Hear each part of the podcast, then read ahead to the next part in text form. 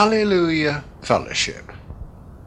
Tonight, Tuesday the 19th of August 1986, our speaker is our regular Bible teacher, Beresford Job, and his subject tonight is anger, God's anger and man's anger. Question times, so that's the pattern at the moment. So if anyone's got any questions. Anything in the Bible you've read you don't understand, or?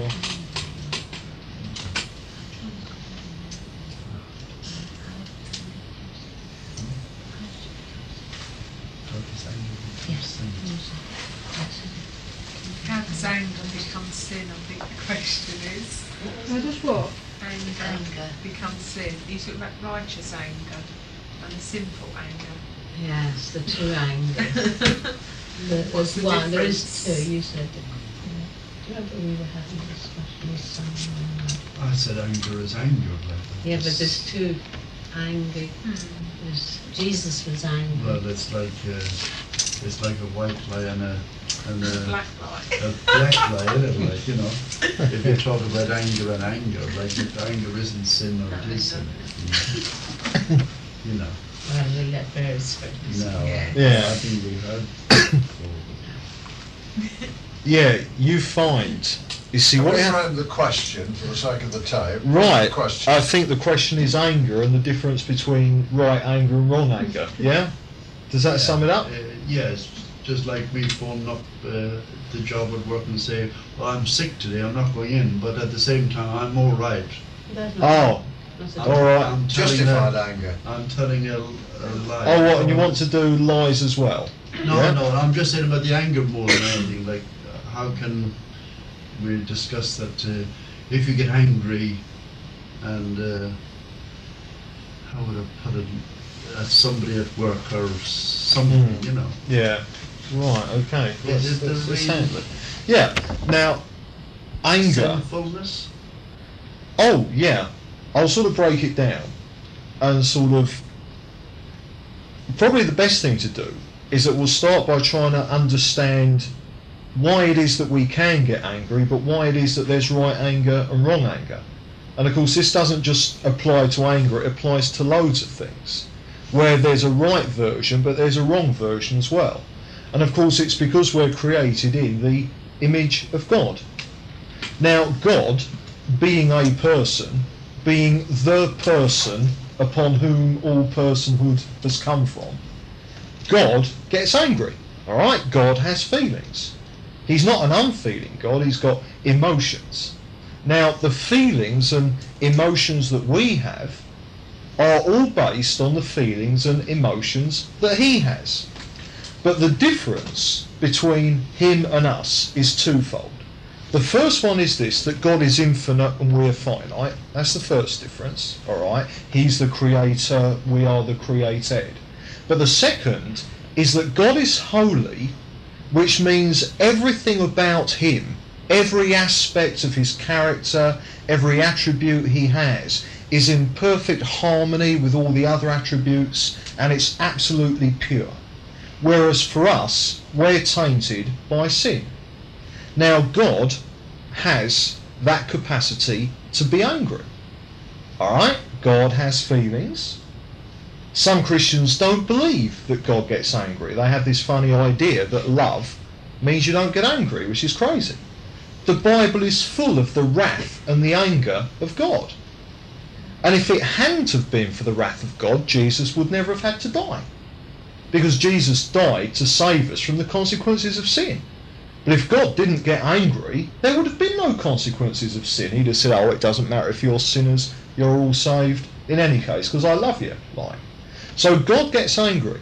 But the point is, his anger is totally holy and totally pure. Now, that means for us, as we move in the Spirit, we have a capacity, as we move in the Spirit and as we're conformed to the likeness of Jesus, we are able to experience absolute anger that is pure and undefiled. When God gets angry, there's no sin in that, because there's no sin in God. He is utterly holy and sinless.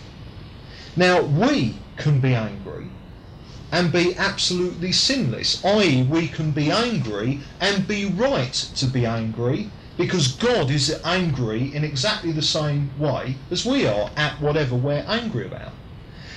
But of course, the trouble with us is that we've got our own fleshly counterfeit, you see. For everything you can do moving in the spirit, you can do it moving in the flesh. But if you do it moving in the flesh, it's coming from you, it's not coming from the Lord within you, and therefore it's sinful. So it's a question, rather, of sort of knowing how to identify sinful anger.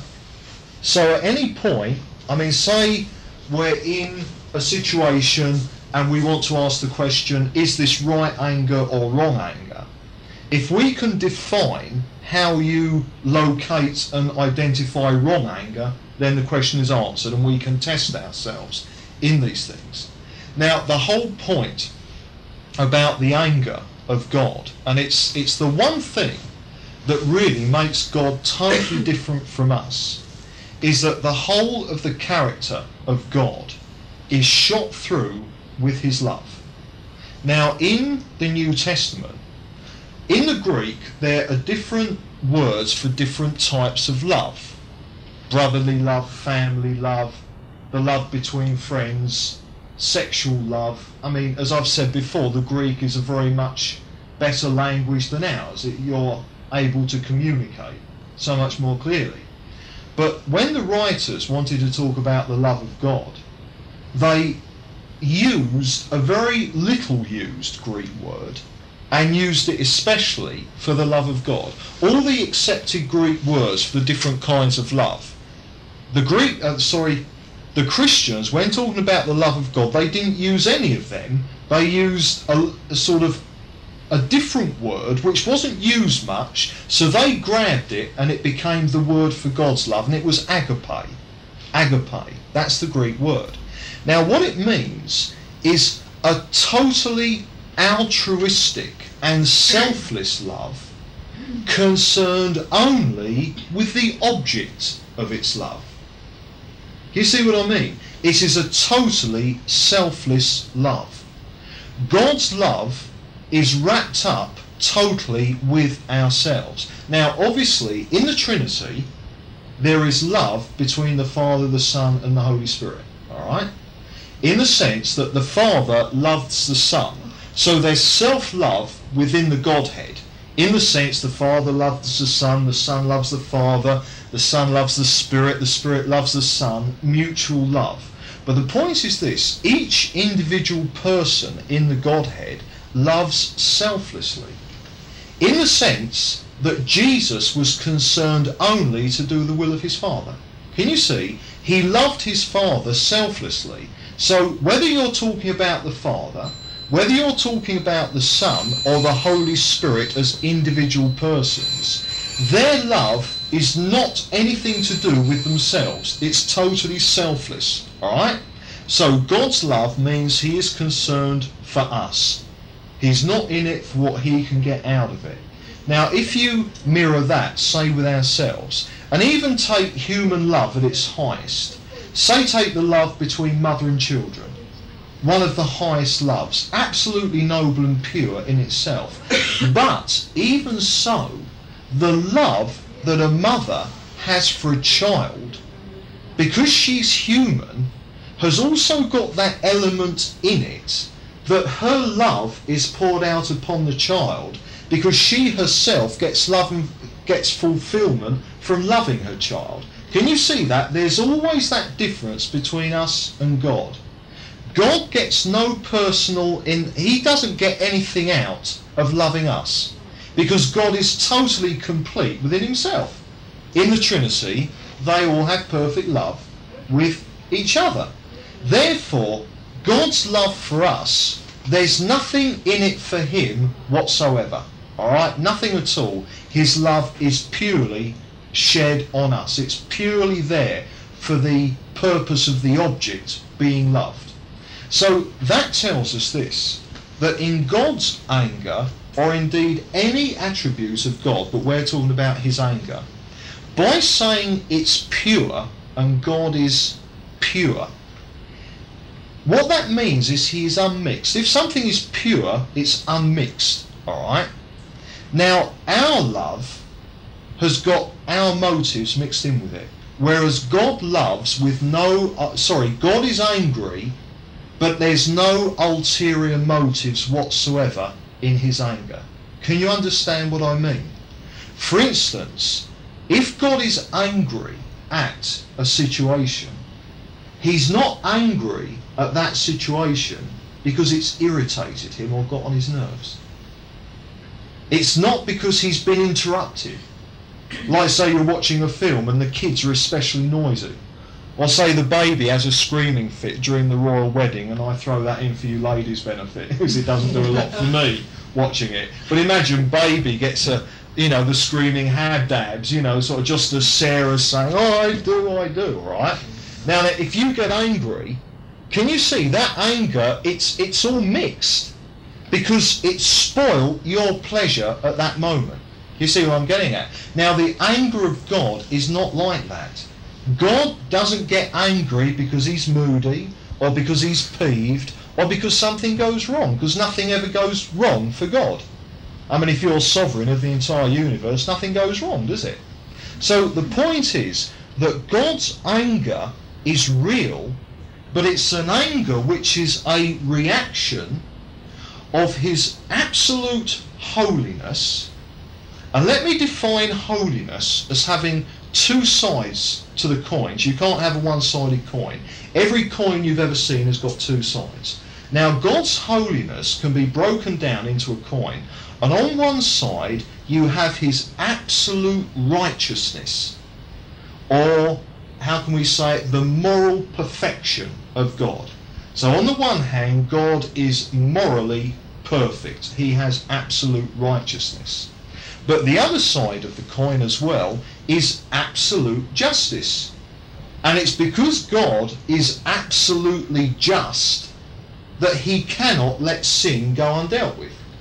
If God wasn't absolutely righteous and absolutely just, then there would be no need for Jesus to die, because God would say, well, sin, it doesn't matter, you see, when of course it does. So the point is, God's anger is his reaction in his absolute righteousness and absolute justice to sin. Can you see that? God's anger is to do with his very character. It's not to do with his situation or circumstances. Now, I put it to you and to me that a lot of our anger is not based on righteousness and justice. I'm not saying all of it, because we all at times know righteous anger. But I will put it to you that more often our experience is that anger comes forth from us, not on the grounds of righteousness and justice, although we may put out the old verbal and try and disguise it as being that, but often our anger is because something's gone wrong that we don't like, can you see? Or we've been crossed, or someone's starting to get on our nerves. And there are some people that maybe you don't like, all right? And if they do something, you might get very angry with them, all right, really angry. And then someone says, why are you angry with them? And you say, well, look what they did. What they did was terrible, and that's angered me. Whereas the chances are another person who you did like, if they did the same thing, you wouldn't be angry. Can you see what I mean? This is the difference between God's anger and our anger. God's anger is a reaction of his absolute righteousness and absolute justice to sin, which means that God's anger is utterly impartial. All right? One of the big differences between God and us, and as we become more and more like Jesus, we'll see us changing. And it's this, that God is no respecter of persons. God is absolutely impartial. God has no favourites. He deals with everyone exactly the same, i.e. God is not fickle. whereas we tend to be fickle, i.e. someone we don't like or someone we don't approve of. We've already got a disposition against them, all right? They do something and we're up the wall with moral indignation. But there's someone else who we quite like, does exactly the same thing, and all we do, you know, and we're making excuses for them. Can you see that is utter fickleness? Because it's partial, all right. We've got favourites, God hasn't. Now then, so we're seeing that God's anger is a reaction of his absolute righteousness and his absolute justice to sin. And we must see that God is actively anti-sin. Sin is an enemy that God will attack, all right? And of course it's important to remind ourselves of the scriptural point that God loves the sinner but hates the sin. It's always important to realise that. God doesn't hate people, but he hates what they do, all right? So then, God's absolute righteousness and absolute justice means that he gets angry at sin, and it's an anger that will lead him to action, all right? Now then, the prime action that it led him to was to deal with sin by sending Jesus, so that now, and we've been through this before here, sin is no longer the problem. I mean, God has dealt with sin on the cross. He's dealt with the sin of the whole world, past, present and future. Now, I've said it before that men and women are now no longer separated from God because of their sin. They're separated from God because they haven't believed on Jesus. Because where the barrier of sin once was, on the cross, Jesus knocked it down, and he is now the barrier. He replaced the sin barrier with himself, and he stands there as an open door, all right? So that as soon as you believe on Jesus, you walk through the door and you're into the salvation of God. So God's anger at sin drove him to action. Firstly, all right, to save us from sin, so that now no one ever need die in their sins, all right? But also, because of his justice, it means that there must be absolute judgment for those who remain under the power of sin, you see. Henceforth, those who don't believe in Jesus one day end up in the lake of fire. And the lake of fire is there and will always be there throughout eternity with all the unbelievers in it because of God's anger. Can you see God's anger motivated him to do something about what he hated? To send Jesus to the cross so that no one ever need be lost. And yet, for those who weren't willing to accept salvation, the rest must accept that judgment that God in his anger has placed on the human race for coming under sin. Therefore, God's anger leaves the lake of fire as well. But also, in regards to the anger of God, and let's take a situation now where God is angry, a situation, and time again, for instance, in the scriptures, you read how angry he got with Israel. All right, and it's not easy for us to accept, though it should be, and I find this a lot easier to accept now. Once I was emotionally incapable of accepting what I'm going to say now. God gets really angry with us sometimes. I've known God to be really angry with me, I really have. Now at one time, I couldn't take that. I refused to believe that God could ever be angry with me. And it was only by discovering he was that I learned to be able to accept that fact.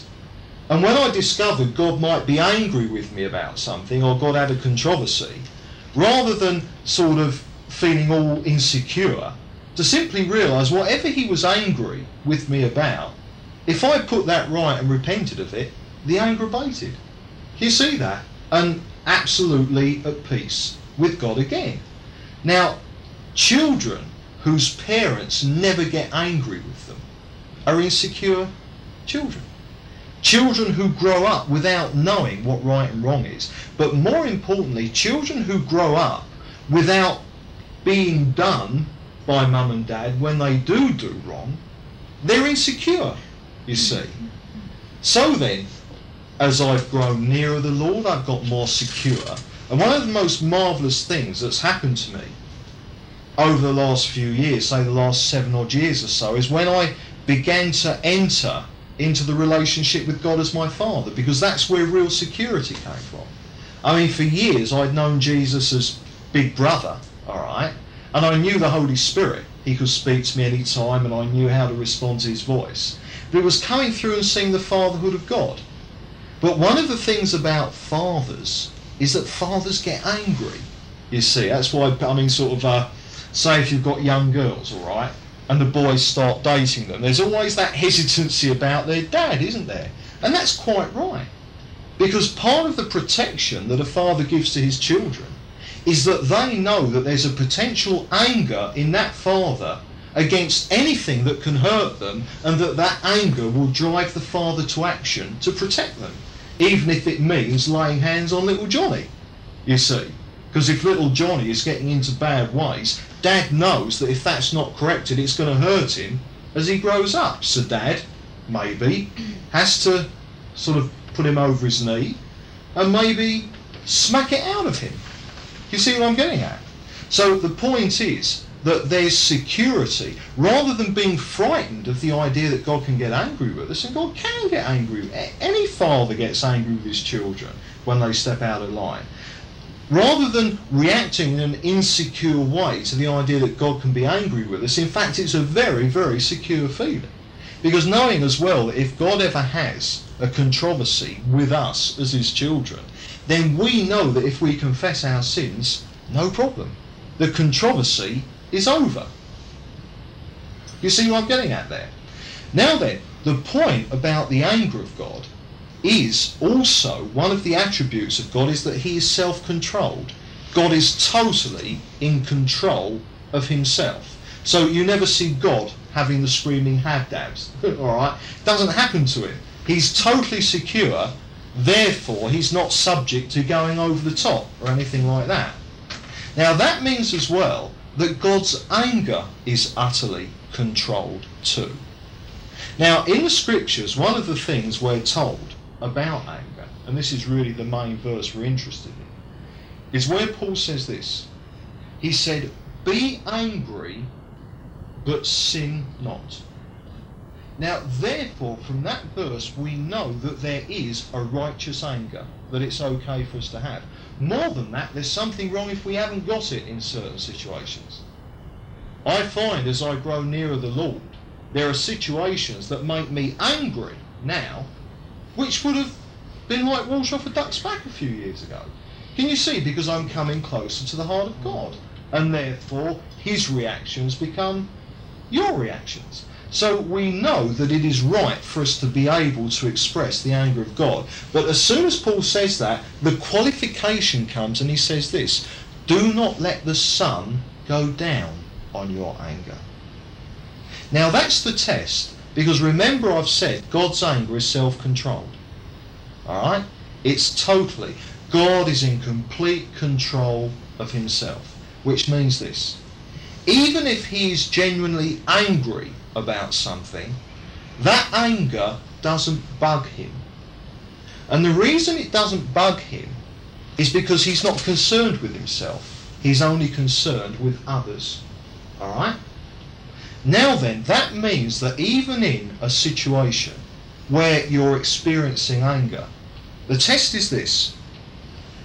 By the time it's bedtime, and of course he giveth to his beloved sleep. By the time it's bedtime, as you know, some of you, my sort of motto is this: when the inevitable happens, enjoy it. i.e., when you can't do anything about something, then you can't do anything. Accept it and enjoy life. Therefore, by the time it's bedtime, if you're angry about a situation and it's the anger of God, by bedtime there's nothing you can do about it, is there? Therefore you'll go to sleep. See? Because you can't do anything about it. But if it's wrong anger, you lie there. And you normally lie there winning arguments with the person you're angry against, because it's bugging you personally. Can you see what I'm trying to get at here? If your anger is bugging you personally, if you can't let go of it, then there's something wrong. You see what I mean? At night, can you sleep peacefully? Or is the anger still there? Because if the anger is still there, then that's not the anger. That's not true righteous anger. Righteous anger lets go of itself. When it's bedtime, it goes to sleep. Because it can't do anything about it. You may be angry at a situation, but you can't remedy it while you're asleep. And the anger is there to motivate you to do something. Therefore, lying in bed, being aimlessly angry, reveals that the anger is not righteous anger at all. It's because we've been bugged. And it's simply revealing our own self-interest in that situation. Remember, God is never bugged, all right? He's always absolutely at peace with himself and the world. No problem. He doesn't have any problems. Now, that's how he wants us to be. Therefore, a true anger. And I've known this. You know, when a situation really, you know, can really have you fired up. And this may be over weeks or even months. When you really are fired up, there's an anger. There's a very deep feeling that's motivating you to do something about something that's wrong. All right? Maybe something Satan's able to do, sin in people, who ought to know better. And you can really have this anger in your heart, and it can be there on and off maybe over a few months until it's put right. But the point is, when it comes to bedtime, you sleep. When you have to deal with something else, you deal with that, you lay that aside and you deal with what you've got to deal with. Can you see it's an anger that you are controlling? The anger is not controlling you. It's motivating you, but it's not controlling you. Conversely, I've also known the other. I've known what it is to lie awake till the small hours in the morning, practicing my arguments, justifying myself. Oh Lord, aren't they rotten? You know, excusing myself. You know, enjoying it, praying against them. Now, there's a time to pray against. I pray against people. There are times when the Holy Spirit says, pray against them, and I do. But again, if it's in the Holy Spirit, it's not personal. And as I say, the wrong act, you know, they're praying against them.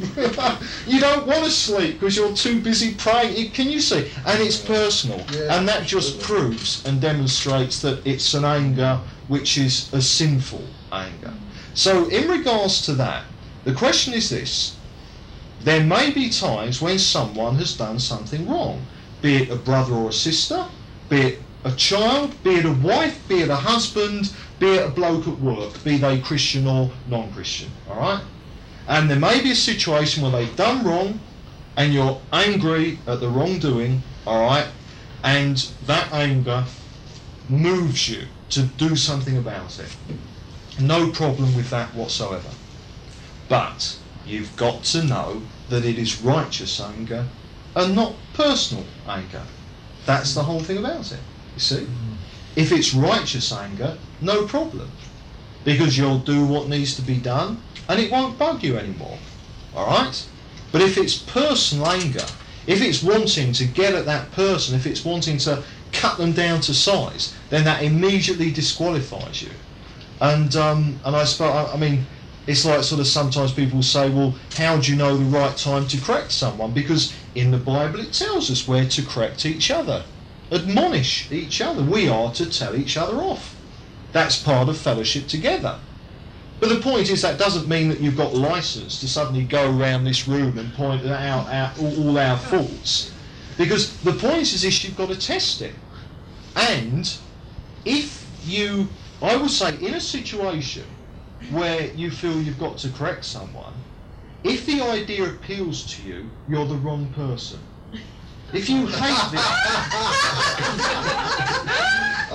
if you don't like the idea, then possibly that's right, okay? And it's good to have this healthy dislike of having to sort of tell people off. I mean, I find, you know, it's like as I go around and bring God's word to people, I love doing this bit, all right, the teaching and stuff like that. But when it comes to personal rebuke, and you have to, in the situation I'm in, I hate it. You know, I mean, that really can give me a stomach upset, you know, I mean, and that's healthy. Whereas maybe once a few years ago I might have quite enjoyed it. But praise God, that's changed. I mean, it's probably the worst thing you have to do in your Christian life. So that's a way, certainly, to test it. That it's not personal, that you sleep at night, that it's absolutely controlled, and that you're not getting anything out of it personally by being it set right. You're angry for the simple reason that wrong has been done, and therefore it needs to be put right. But there's nothing in it for you personally.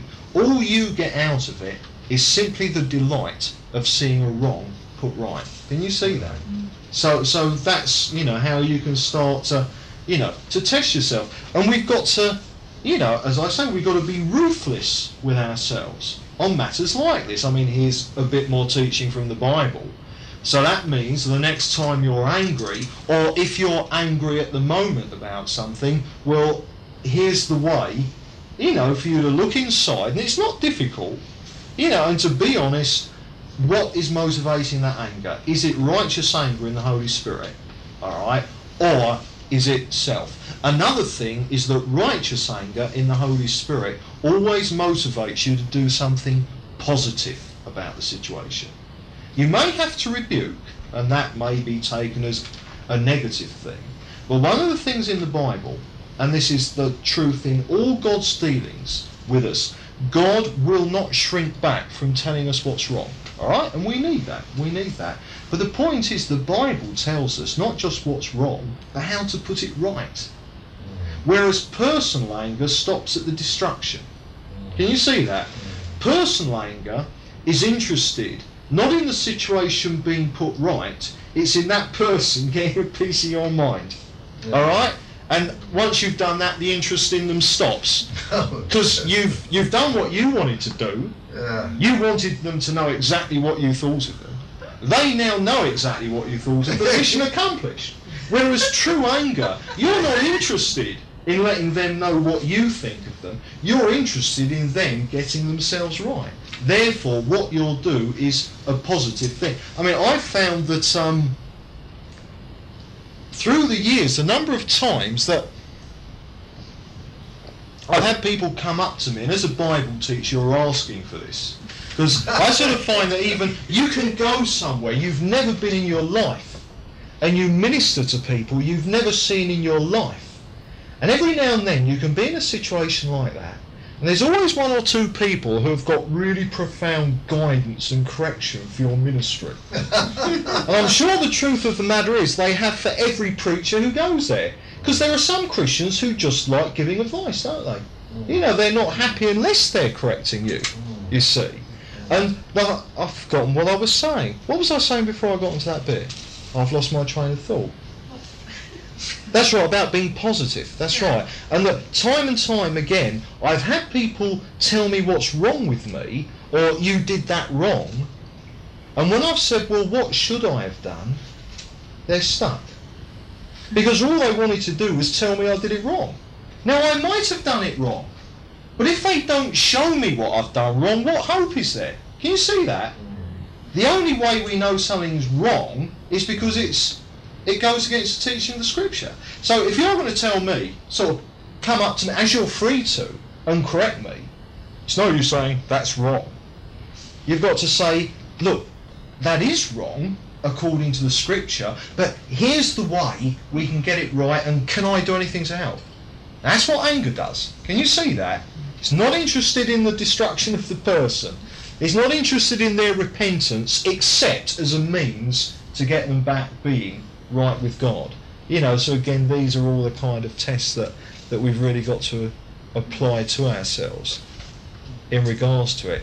Perhaps just a quick word as well, seeing as it's sort of you came up having sort of contrasted true anger from false anger, and it sort of seems to be the question, how do you know when a lie is right and how do you know when a lie is wrong? Yeah? No, it's more like if you say something to me and I get angry with you, and I really get angry with you, so you retaliate the anger. Are you right to retaliate the anger? Oh, I see. You know what I mean? Like, if I get really stroppy, or somebody's stroppy right. with you, like, you know, of me saying, oh, well, what am I taking this for? You yeah. get angry back. Ah, I see, right. You know what I mean? Like, okay, right. The sort of simple thing, because, like, I could make you boil, like, by saying nasty things. Right. Because it's going to give me that much satisfaction. So as far as I'm concerned, I have sinned, really. Yeah. But you, that's taking it, are like a dummy there, and all of a sudden you say, well, I'm not going to take it easy, so you're going to sin. So right. I'm causing you to sin along with myself, haven't I? Right. I'm committing both of this. One's a reaction, the other one's an action, the other one's a reaction. You know what I mean? Like, yeah, because his reaction back to me would be really, and then realising himself, that's not right, he shouldn't be the sinner because I am the sinner. Yeah. I mean, the principle underlying all this, and the Bible does teach very, very clearly about this, and this in some ways is the real nitty-gritty of are we really getting anywhere with the Lord. It's answering a question like this that cuts through the claptrap. You see, there's an awful lot of claptrap around in the kingdom of God, isn't it? I mean, we can all talk. You know, we can all spew out the endless doctrines. But it's things like this that really test us. Do we love Jesus? Because a principle is this. I am created in the image of God. Now that makes me of infinite value. Even though I'm a sinner, and it's important to realise when man fell, he didn't stop being in the image of God. All right? I mean, the perverts out there, who molest children, they're made in the image of God, and they're infinitely precious, alright? The muggers, but the social workers, the bank managers, the nice people, can you see? Now then, well, you know what I mean? Now then, you've got a nice job. Well, if your money's in the Lord's hands, they're nice people. Now then, okay, I'm in the image of God, now that makes me of inestimable value. That made me worth dying for. That made God say it's worth sending Jesus. Don't ask me why, it's beyond me, but God considered us valuable enough. But you see, with that value on us is because we're made in the image of God. Alright? We're not animals. But also that brings a very grave responsibility to us, because being made in the image of God means you share his attributes. And remember what I said, the difference is this: God is infinite and we're not. God is pure, we're not. We're distorted by sin. But I share the attributes of God. God is omniscient, he knows everything. Well, I know a bit, and so do you, you see, based on the image of God. God is omnipotent. He has all power, whereas we have some power. I mean, for several years, London wouldn't have lit up if it hadn't been for people like Robert, wouldn't it? Well, the lights would have gone out. The old LEB, London Electricity Board, you see. So we have some power. Now, exactly the same way, God has free will. I've said this before. When you say, let there be light, and there's light, that's free will, isn't it? God can do exactly and precisely and totally what he pleases. But not only that, he does do exactly and precisely and totally what he pleases. And no one ever has been able to, and no one ever will be able to stop him. That is free will. Now that means that we have limited free will as well. Now then, that means that the truth about me, and it's the truth about all of you as well and everyone else out there, is because I am of inestimable value to God, is because I'm created in his image, which means I have free will, which by definition means I am a responsible being morally, because I have free will. Now, that boils down to this. God holds me, and not you, responsible for my sin. In exactly the same way, God holds you, and not me, responsible for your sin. So in actual fact, when Adam and Eve fell and sinned and got separated from God, The first manifestation of their now sinful state was the awareness of their nakedness and a quick rummage through the fig tree. All right? But the second was this. The second was this. When confronted with their sin, and Adam got confronted first, he was the head of the wife. When Adam was confronted, what did he do? Blamed Eve. And when Eve was confronted, what did she do? Blame the devil. See? Now sin passes the buck. Sin makes excuses. Now, if we're to be and to live right with God, and it's part of our training as children of God, if we want to grow in the Lord, we've got to obey the rules. And one of the rules is this: your sin is your fault, and my sin is my fault. Which means this: if you're rotten to me and sin against me, that's your problem. You're quite free to do it because you've got free will, but that's your problem. If you're horrible to me, then you get out of fellowship with God. That's your problem. I don't care. But if I decide that I'm not going to put up with this, and if I think, who do they think they are, then lo and behold, in my outrage, my moral outrage at your sin, I've done exactly the same thing. So, and this is the truth of the human heart. I mean, I'm so disgusted at what you've done to me, I'm so morally outraged, I'm going to do it as well. I mean, that is it. That is sin. That is the blindness of our sin. So the point is, all right, you're horrible to me. You've sinned. You're responsible for that. You've got to repent of it. And if you don't, God's going to discipline you and not me. You're welcome to it. But if I then react against what you've done to me, and if I pay you back in kind, if I then react and I'm resentful or bitter against you, do you know what the Lord does? I'm responsible for that. I have now sinned. And God, in his mind, keeps the two totally separate. God does not mix up our sins. All right? So the point is, I am responsible for my reactions. Now, that's why we have so much of the teaching in the Bible. It's why Jesus said this. Now then, what happens? Someone's being rotten to us, or someone has a go at us. What do we do? Well, this is why Jesus said, turn the other cheek. See? Because the point is this. That if you... That'll confuse the people on the tape. But if you go for me, or if you sin against me, then my attitude must be in the Lord that I am not going to retaliate against you. Now, Jesus isn't there talking about, I mean, if you hit me, I reserve the right to defend myself. That's no problem. But the point is, in my heart, I'm not retaliating against you, all right? I mean, it's like, for instance, if it got to the situation, thus far in my Christian life, each time I have been attacked physically in ministry, I've put my hand up and the attacker stops. I've just said stop, and I've had people like that standing in front of me. Yeah. And there's one bloke who was like that, and then he got converted, and he just rolled his sleeves up, and then he got converted. But the point is, we are entitled to defend ourselves, and most certainly to defend other people. All right. But the point is that in our hearts, we're not retaliating.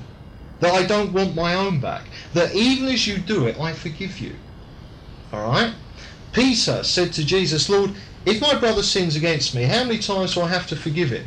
All right, and Jesus said 70 times 7, which is just the Jewish way of saying ad infinitum. All right, at 7, you're dealing with wholeness. All right, so 70 times 7, you're talking about complete. You're talking about infinity almost, as it were. So that means that each time you sin against me, I must forgive you, because every time you sin against Jesus, He forgives you, and every time I sin against Jesus, He forgives me, which means that I must forgive you if you sin against me.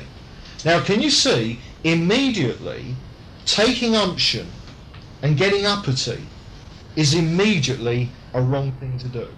We're told to repay evil with goodness. See?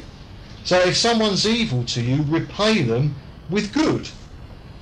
Paul says, don't repay reviling with reviling.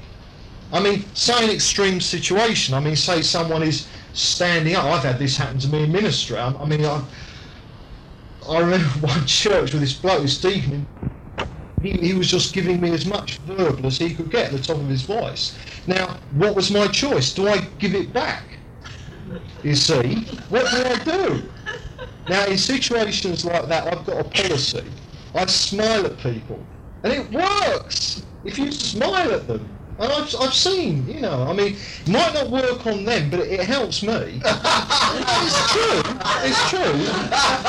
Belinda will testify to it. She's seen people go for me, haven't you, verbally?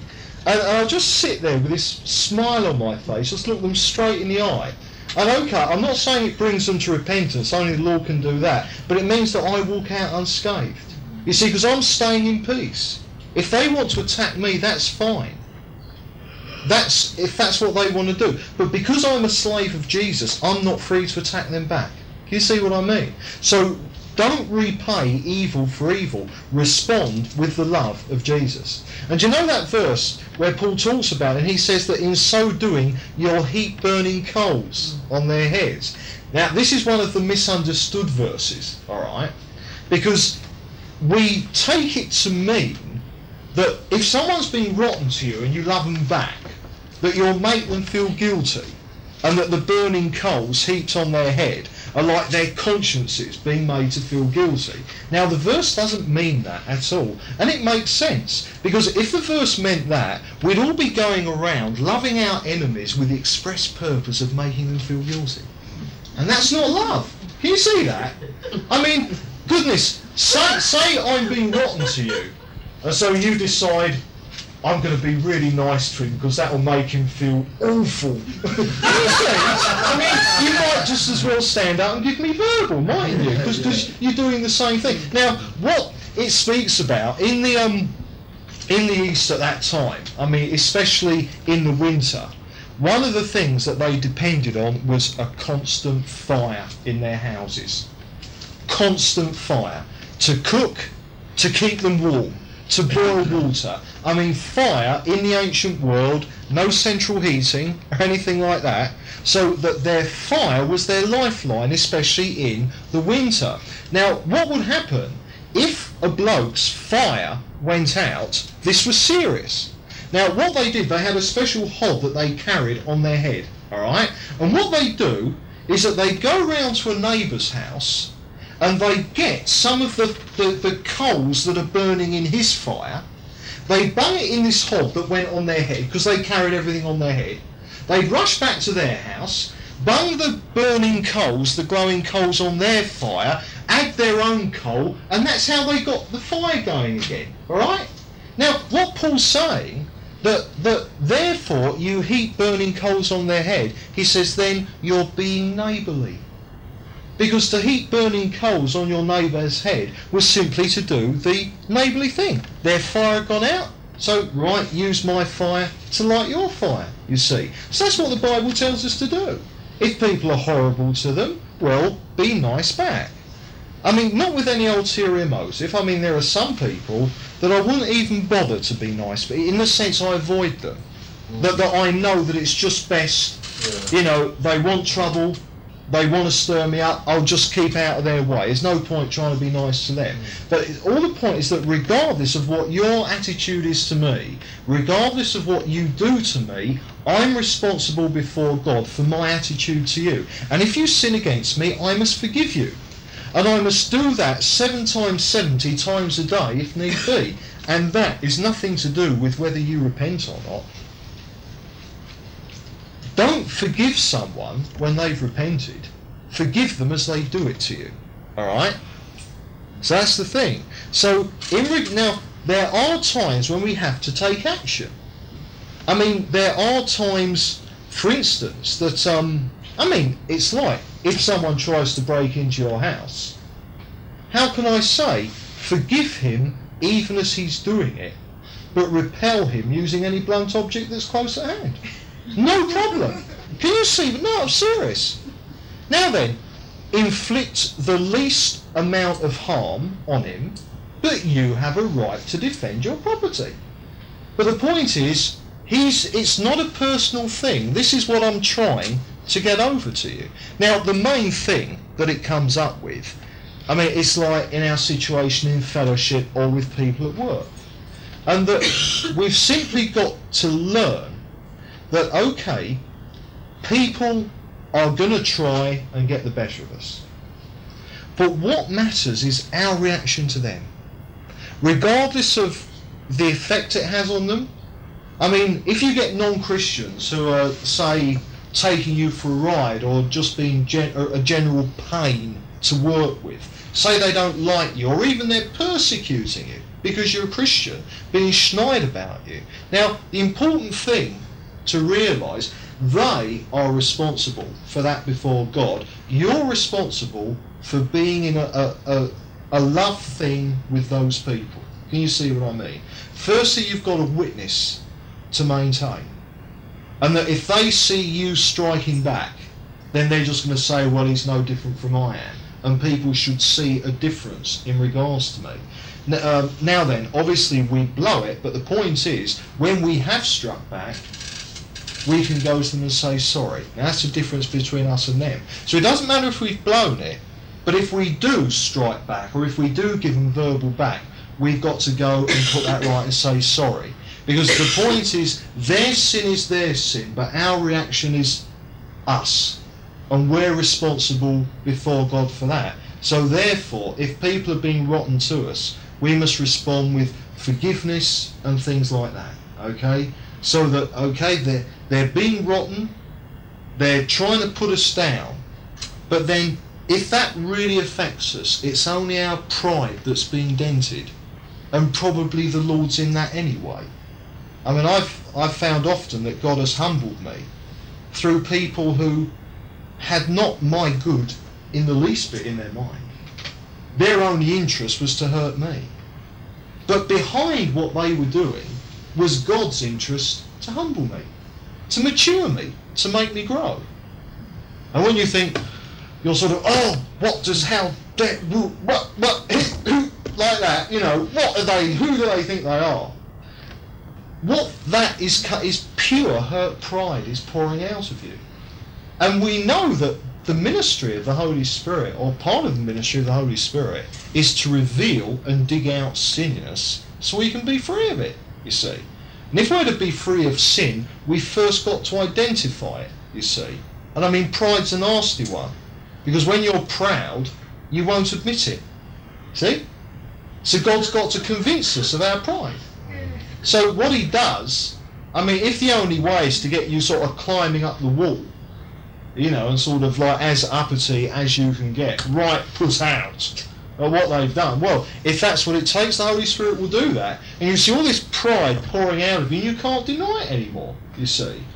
And, you know, so in regards to that, I mean, it's like with Joseph, I mean, what he went through, his brothers hated him, they dispensed with him, were going to kill him, but they ended up, you know, selling him as a slave. And I mean, they were as rotten as brothers could have been. All right, but when he met up with them and got reconciled years and years later, they got all a bit worried about whether he'd try and get revenge, because after all, he was number two under Pharaoh, and they were just ordinary Israelites, and I mean, he could have had their heads chopped off any time he wanted. And so the brothers thought, you know, perhaps we better do a little bit of, you know, sort of leg crawling here, or we might be in for a rough ride when Dad dies, you see. And anyway, they go and stuff like that, and Jacob says, look, sorry, Joseph says, and look, you meant it to me for evil, which they did. Make no mistake about it, his brothers hated him, and because of that, Satan, through his brothers, tried to destroy him, because God was using him. All right, and that was absolutely true. And Joseph said, you meant it to me for evil, but God meant it to me for good. See? So in these situations, however horrible they are, and however satanic they are, especially if it's persecution, because you're a Christian, the point is, yeah, it's the devil, and yes, those people are in sin who are doing it to you, But behind it all, God means it for good. Because if it's bringing out sinful reactions, that's terrific. Because we can get those reactions right with God. Can you see? The more muck is coming out, and the less mixed we are, the more, less of us, more of Jesus. And, so again, it's a good test that sort of with the people that we work with or mix with, husband and wife as well, parents and children, children and parents. It works all ways here. But quite simply, even though people may treat us badly, we are to love them with the very love that Jesus has, and it is that selfless love. We're to lay our life down for people, if need be.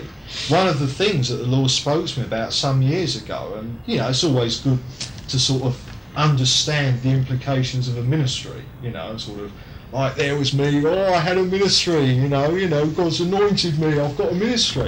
And I was really thrilled in the early years because God was using me. I was discovering what it meant to be, sort of someone who was called, anointed of God, and it was thrilling. Until the Lord took me on to the next stage of understanding it. And when he showed me that I was a doormat, and that part of, in ministry, he said to me, you're a doormat. And I thought, I felt like it. But what he showed me is that as God's people walked all over me and abused me, treated me like nothing, that they were wiping all the dirt off their feet onto me, but their feet were remaining clean. And being a doormat is the nearest equivalent we've got today of washing one another's feet. Do you remember Jesus washed the disciples' feet because their feet were dirty? Well, if you lay your lives down for the brethren, in order to clean their feet, maybe they've got to get the dirt off by walking all over you. But then isn't that exactly what Jesus allowed people to do? He used to lie down and they used to walk all over him. It was quite interesting. Roger Price had a very similar vision. And he asked the Lord what he was doing in his life. And the Lord gave him a vision of a doormat, which didn't impress Roger very much. Right? It's not a very nice thought. And then he said, well, what next, Lord? All right, I'm a doormat, what next? And then the Lord showed him another doormat with welcome written on it. You see, and that's it, isn't it? You see, laying our lives down for the brethren. Jesus did it gladly because the love he had for others was greater than the love he had for himself, you see. And this is all part of our training. So that, in fact, we've got to... It's like Paul the Apostle said. He said, death works in us, but life in you. And the apostles were going through a terrible affliction and persecution. But under their ministry, the saints were thriving. But in order for the life of Jesus to be really coming through those men to build up the saints, you see how much God had to deal with Paul and the others. And again, I've experienced this, that death works in me so that life can work in you, you see. And there are times when you really are being trodden underfoot and everyone else is being so blessed and you think this is so crazy, this is so unfair. But the point is, it's that treading underfoot that is reminding you that you're an earthenware vessel and that the power is of God. Because the moment a bloke starts to minister in the flesh, or a woman, whatever, it's no good. So can you see, in order to bless people, there's got to be this death to self. And it's often through circumstances and people treating us badly that the Lord accomplishes that in our lives. He humbles us. In one of the Psalms, it talks about sort of, they made long furrows in our back. Sort of like a picture that they sort of lay down and sort of men were going up and down them with their ploughs, you see. But then on the other hand, if you're willing to be a corn of wheat that falls into the ground and dies, then that shouldn't be a surprise that sometimes the plough is going to go over you. And so it's all part of our training. And, but it sort of brings out, it sort of starts to show us really how deeply we have been with the Lord. Because one can be so spiritual and you can move in the gifts of the Spirit. And that's all great, that's right. You can have great faith and stuff like this, and you know, really sort of super duper quiet time every day. But I mean, and that's all great, I'm not decrying that, but I mean the real point is what came out of you the last time someone was rotten to you. Can you see now? Here's, as I say, this cuts through the claptrap, doesn't it? You see, this really tests our mettle. And you know, let's say if anyone sort of thinks, oh yeah, well the last time, yeah, I didn't do too well, I'm not as far on as I thought. Well, no problem, because that very realisation is a major step forward. So there's nothing sort of negative here or condemnatory, but I mean we do need to have a healthy kind of assessment of our own selves, and that you know, when we're sort of, if someone comes too close to us, I mean, what do they get? Does Jesus come out of us, or is it and the claws come out and get away, and you know, and sort of the next person you see, you've got to tear them to shreds and gossip about them because they've threatened you. I don't think, see what I'm anyway. Proverbs 15 verse 1 reminds me of toilet. Proverbs 15 verse 1. Yes, the tape's on. Proverbs 15. Well, I better look this verse up because obviously we're meant to. Proverbs 15. Right, yes, here it is. A soft answer turns away wrath, but a harsh word stirs up anger. And it's certainly very true. I mean, if someone does come and give you a piece of their mind, if you give them a piece of yours back, you're going to get another piece of theirs. And you've committed yourself, you can't back down then, so they get another bit of yours, you see. And whereas a soft answer, it does tend to turn away wrath. And you know, so I mean, it's really the nitty gritty. But it's finally, as Jesus said, we're saved, and when we got converted, I mean, with everything that Jesus has forgiven in us, I mean, can we really go up the wall at other people? I mean, can you really find someone more rotten than yourself? I bet you can't. Not if you're willing to be honest. You know. That verse there works like, well, between me and Beresford. If I'm getting angry over something and I'm quite looking, well, not looking forward, but you're getting into the mood for a good tip. And Beresford will sit there smiling, saying nice things. It just, you can't do it. You just start laughing because I'm all fired up, and there's Beresford sitting there. I think women are lovely. Women are more inclined to get sort of swingy up and down. You know what I mean? Yeah. More than man, you know. Yeah, but it helps if the other one sits there smiling at you because you got nothing to get angry at in the end. Except that sometimes it might make you more angry. The thing I was amazed about anger, I just couldn't believe my eyes when some of these, you know, when I first became a Christian, some of these the testimonies you get, and people, you know, say that, oh, they've learned that their husband has got cancer, and they really got angry with God. I couldn't conceive this. I just couldn't. It wasn't anything, you know. I couldn't conceive anybody could get angry, you know. But I suppose this is right, you know. I mean, you trust God, and you think, well, why should this person I love, you know, be in this situation? Why should he take him away from me? I've only got about a week or so to live, something like that. Oh yeah, yeah. And but you know, it still surprised me. I still couldn't understand how they could do it, because I suppose that was my sort of first conversion, and thinking that God couldn't do any harm, any wrong, you know, that sort of thing like you do. Yeah. But that really shook me. I used to get angry when my sister. I think I got angry with God when my sister was dying, even when she died. I don't know who I was angry with, but I was certainly boiling over. I used to wake up at night with burning anger because she was dead, because she was suffered such a terrible death and she was gone. And I used to burn with anger. I wanted to almost kill someone with, you know, real anger. Yeah. And I didn't know what. I knew it was up to about 2 years I got it, and after 2 years it went away. It was like a hit for what happened to her. Yeah, that's right. It was a burning in my heart. I couldn't lash it out, but it used to wake me at night, and I used to feel very uncomfortable. They just have to pray against it. A lot of others can be sort of, not in your case, not in your case, but a lot, like these people, these women who get upset because their husband's going to die.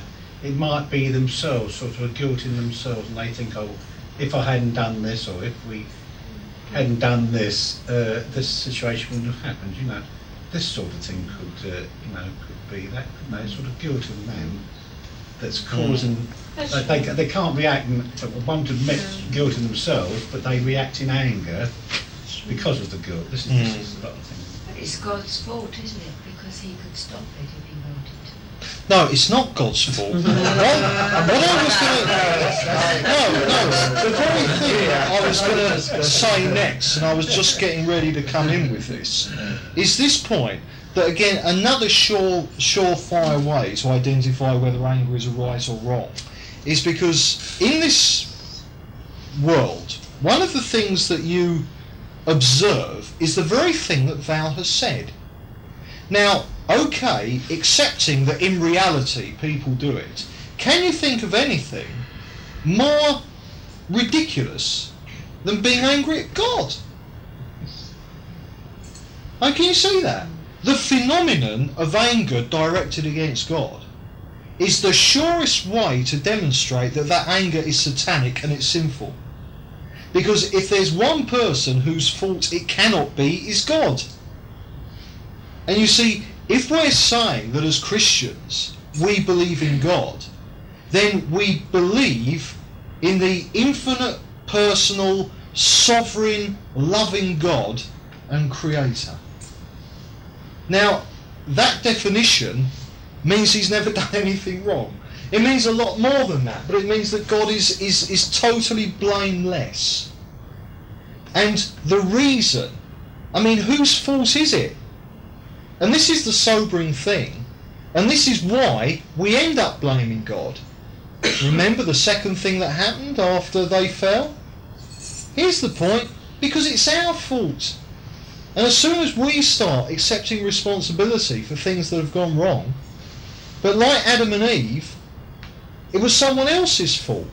At one point, Adam, first of all, he said, the woman gave it to me, and it was her fault, and then he said, the woman whom thou gavest to me. Yeah. Lord, but if you hadn't created her, it wouldn't have happened. So he wanted to pin it on God.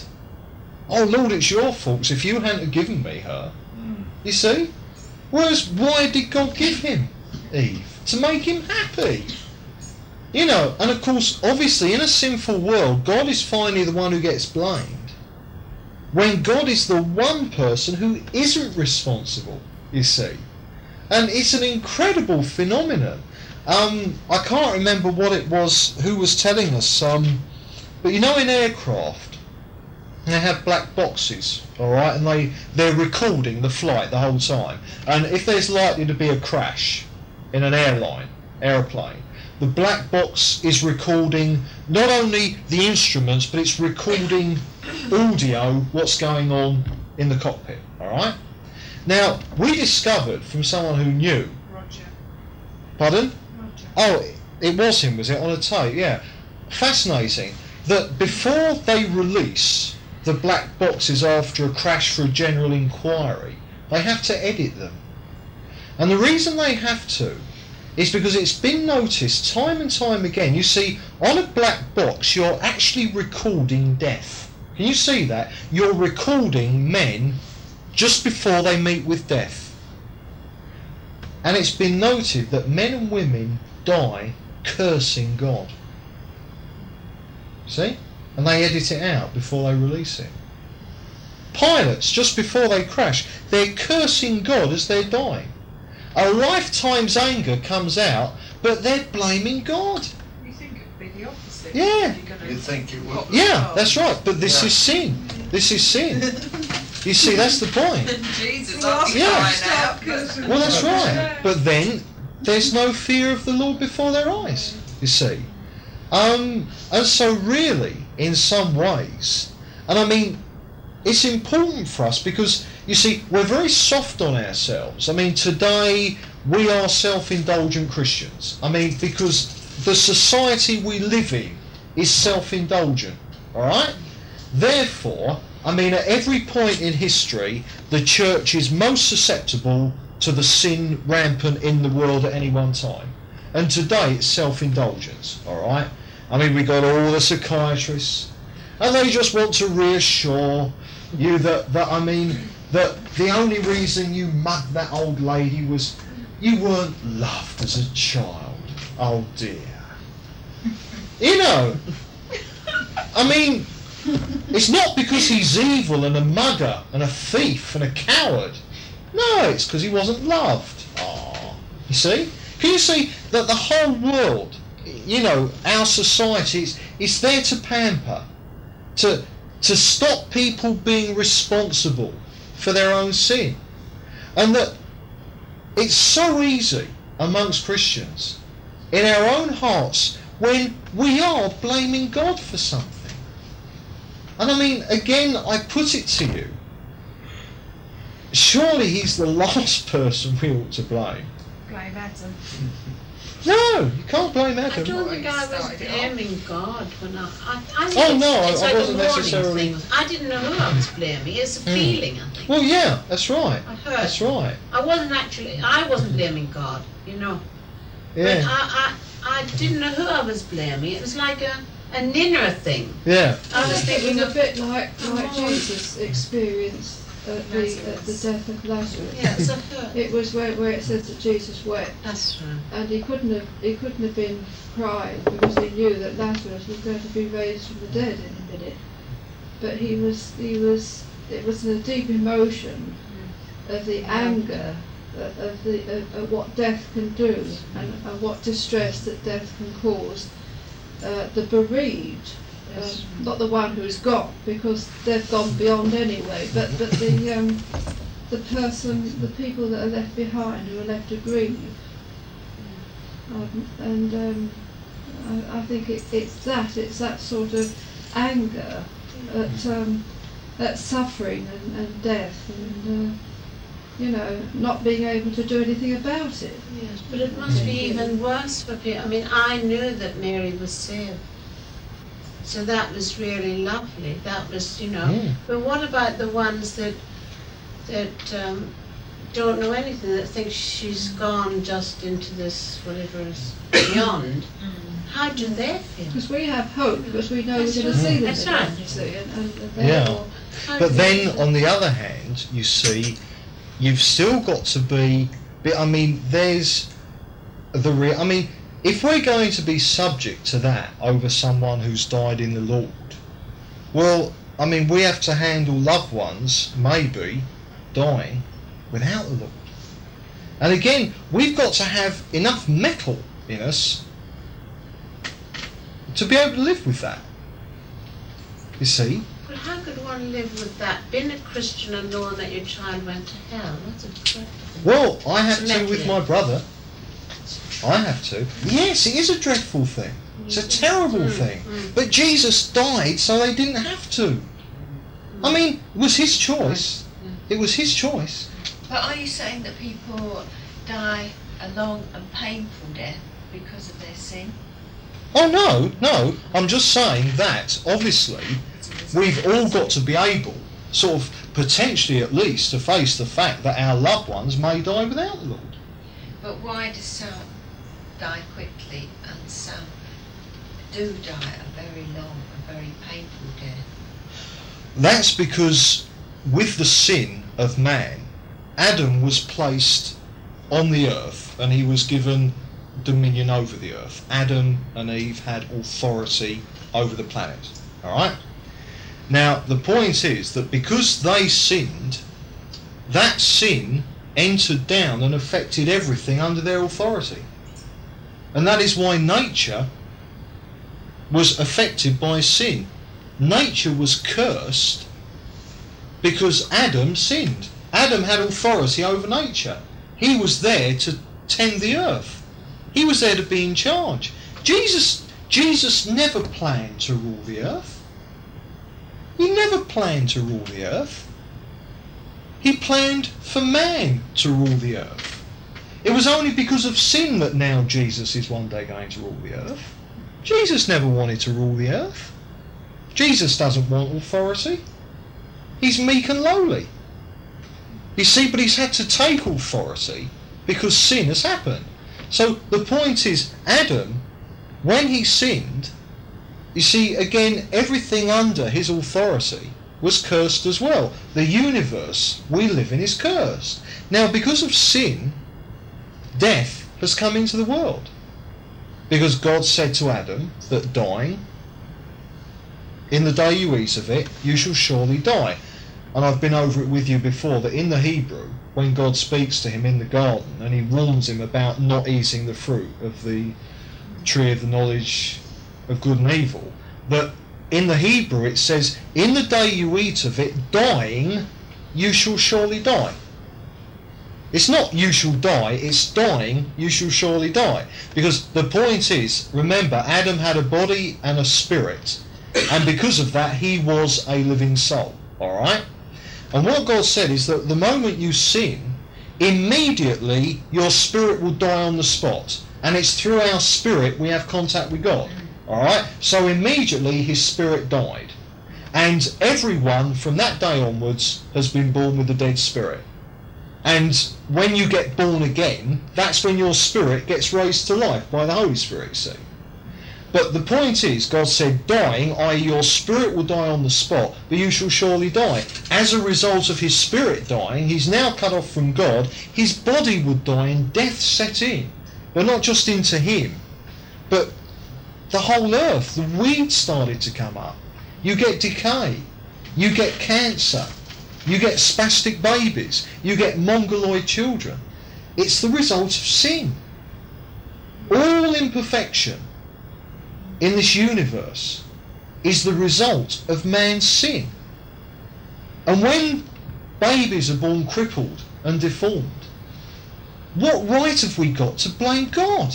Do you think it's a personal sin, or is it just general sin? No, it's not a personal sin. It can't be a personal sin, because if a baby has been born as a mongoloid, well, I mean, that baby hasn't existed before it was conceived. Yeah, but I mean for the parents, like, could that have something to do with the parents' sin? In certain instances, yes. Yes, it can. Yeah. Absolutely. Mm-hmm. The classic example, I mean, take babies who are born with VD. Mm. Take babies who are born addicted to heroin. Well, yeah, it can. You see, because it has a natural cause and effect. This is the whole point. I mean, there is cause and effect. I mean, it's like some people say, I mean, sort of like, is AIDS the judgment of God? All right, and you get a big controversy about it, and there are some Christians saying it is, and others who are saying, oh, it's dreadful, you can't say that and that. Well, my answer, of course it is God's judgment, because things like that have come about because of sexual immorality, you see. And the point is that sin has got its own built-in judgment. You see, this is it. It's got its own built-in judgment. The earth is unstable. And I mean, during the Great Tribulation, I mean, the earth is going to near enough shake itself to bits. I mean, it won't exactly completely shake itself to bits. But I mean, there are going to be the most incredible earthquakes. The universe is shaking itself to bits. Already there are meteors, some of them poisonous, which are already flying through space towards us as a result of sin. And they're timed to arrive on Earth in the tribulation. You see, we're running out of time, because sin has its own built-in judgment. That Christians, don't they say that whatever happens, God permits it? Well, absolutely. Concerning Job, he was perfect in some God's sight. Hmm. And he handed him over to Satan. That's right. Yeah. What we need to God allows it, of course he does, because he honours our free will. And when God created man, he knew that man was going to sin, and he knew the results of that sin. Didn't catch God by surprise. He also had the answer to that sin already planned. But the point is that because we've got free will, God, how can I say it? God was willing to take the risk.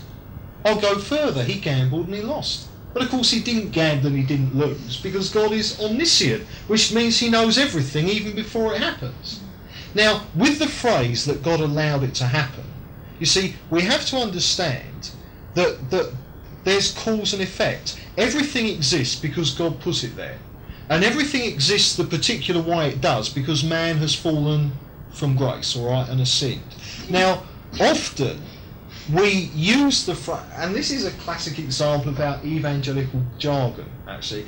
One thing I've been thinking about, I think I'm relatively free of jargon. I've always kept an eye on myself with this. And I'm relatively free of jargon. And there's one little I was thinking of the other day, and it's like when you, and I'm not saying this is wrong and you've got to stop, but it makes me giggle, all right, the way that we call people brother so-and-so or sister so-and-so. And I was thinking the other day, and I was thinking that not once have I ever called my brother Christopher brother. My brother Christopher is Christopher to me. Can you imagine it? If you called your brother brother, or if you called your sister sister. You see, it's jargon, isn't it? And you see, the thing is that often, maybe somebody's talking about something that's happened. And we say, yes, but God allowed it to happen. Now, we say that as if it's a sentence charged with meaning. That, nay, it's almost the answer to the problem. This is the revelation you need. Well, of course, God allowed it to happen. Now, let me say that the phrase God allowed it to happen is next to meaningless. Because of course God allowed it to happen. Can you see? Of course he did, because if he wasn't going to allow it, it wouldn't have happened. Now, we've got to view it maybe, and this will put it more in contrast. Don't put too much spiritual significance on the fact that something happens. Now, let me tell you this. Babies were bombed with napalm in Vietnam because God allowed it. But that tells us next to nothing of itself, does it? It's meaningless. It's simply a fact. God allows it to happen, because if God didn't allow it to happen, it wouldn't happen. You see? So, don't you think that God sometimes tests our faith? A person that can go through suffering and still believe and love God proves that their faith and love for God is true. Oh, yeah. I accept that there are trials and tribulations, some of which come directly from the hand of God, absolutely. But others are simply the result of sin. But even through those, God can work, like Joseph and the brothers he had. Now, that wasn't God doing it in Joseph's life, you see. It was the point that there was the devil and Joseph's brothers were sinners and they hated him and Satan wanted to stop Joseph. But what we're talking about here is the sovereignty of God. And it's Romans 8:28. For we know that in everything God works together for good to them that love him and who are called according to his purpose. Now that is the sovereignty of God. The sovereignty of God is that even though everyone's got free will, which they have, and even though there's a devil, which there is, and even though the world hates us, which it does, and even though there are always the unexplained mysteries, which there are, the point is that as long as we continue in fellowship with Jesus, all of these are going to work together for good. That even the ones that God doesn't send, and remember that before Satan can do anything in us, he has to go and ask God's permission first. Yes. All right? So say, for instance, Satan says, right, Father, I want to inflict Roger Price with cancer, can I? And do you know what the Father said? He said, yes, you can. So Roger Price gets cancer. But all the time, God's going to heal him anyway. Now, can you see? There is no significance of itself because God allowed something to happen. The phrase God allowed it to happen is equivalent to saying it is. And when you've said that something is, your statement has said that it exists. And that's all. You can't draw any more information about the situation you're talking about. If I say there's a chair, I have communicated to you that there's a chair there. But if I want you to understand the chair, I've got to go further, haven't I? My phrase, there's a chair, simply communicates there's a chair. Now, with saying God allowed something to happen, It's just another way of saying it happened. To find out what God wants to do about it, we turn to this. And Jesus wants to heal the sick. So you see, God has allowed Roger Price to get cancer. Now, for some Christians, in certain situations, they equate the mere fact that something has happened means that God wanted it to. Absolute rot. The fact that I allow something to happen, the fact that I allowed Belinda to go and blow most of what we had today on Cadbury's cream eggs that were going at half price, doesn't necessarily mean I wanted her to, but because I love her, I allowed her to. You see, all I'm trying to say is that allowing something isn't necessarily the same as what you want. You say, only 5p, yeah, but you don't know how many she's bought. You see, so the thing is, for instance, yeah, God has allowed Roger Price to get cancer. Satan presented himself to God, and he said, as he did with Job, I'm going to do this to Roger Price. And the Lord said, right, I'm going to let you, because I can glorify myself if I let you do that. So Satan zaps down to do it. But you see, God's design for Job was to destroy him. And God's design for Roger is to destroy... Satan's intention for Job was to destroy him. As Satan's intention for Roger is to destroy him, to kill him.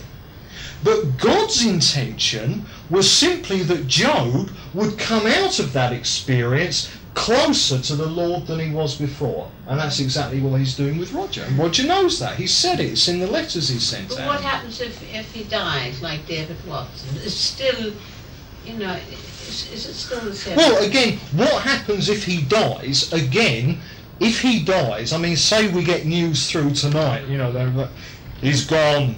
We're not going to, because he's not going. Right. But say he, say hypothetically, all right? All that tells us is that Roger Price is dead. Even that doesn't necessarily tell us anything about God's will. Again, we're a bit naughty about this, you see. We pray for someone, they're not healed, so we assume that God doesn't want to heal everyone. Lunatic! The Bible says he does. And we're not interested in our experience. The Word of God is our final authority. Refer last meeting's tape to verify that. The Bible is our final authority in all things, you see. So therefore, okay, let's say Roger Price dies, all right? Okay, somewhere along the line, we've blown it, haven't we? Okay? But think of it like this. Is Roger going to be unhappy? No. He'll be pleased. See? Now, obviously, you know, I mean, his family are going to be upset for a while, all right? But maximum, they're only going to be upset until they've had their 70 and then they're going to die and they're going to be with him and with the Lord anyway. So even there, I mean, we're very down here oriented, aren't we? If we were a bit more eternity oriented, a lot of tragedy ceases to be tragedy. That's true. And I mean, the death of a Christian is not a tragedy. Now, having said that, if the Lord took Belinda home tonight, to me, that is, I don't know how I could survive that. But that's me talking. The Bible says it's not a tragedy. You see what I mean? Obviously, I will feel the loss of it. But the point is that if we get eternity-minded, these things sort of start to come, in perspective, you know, that's right, in perspective.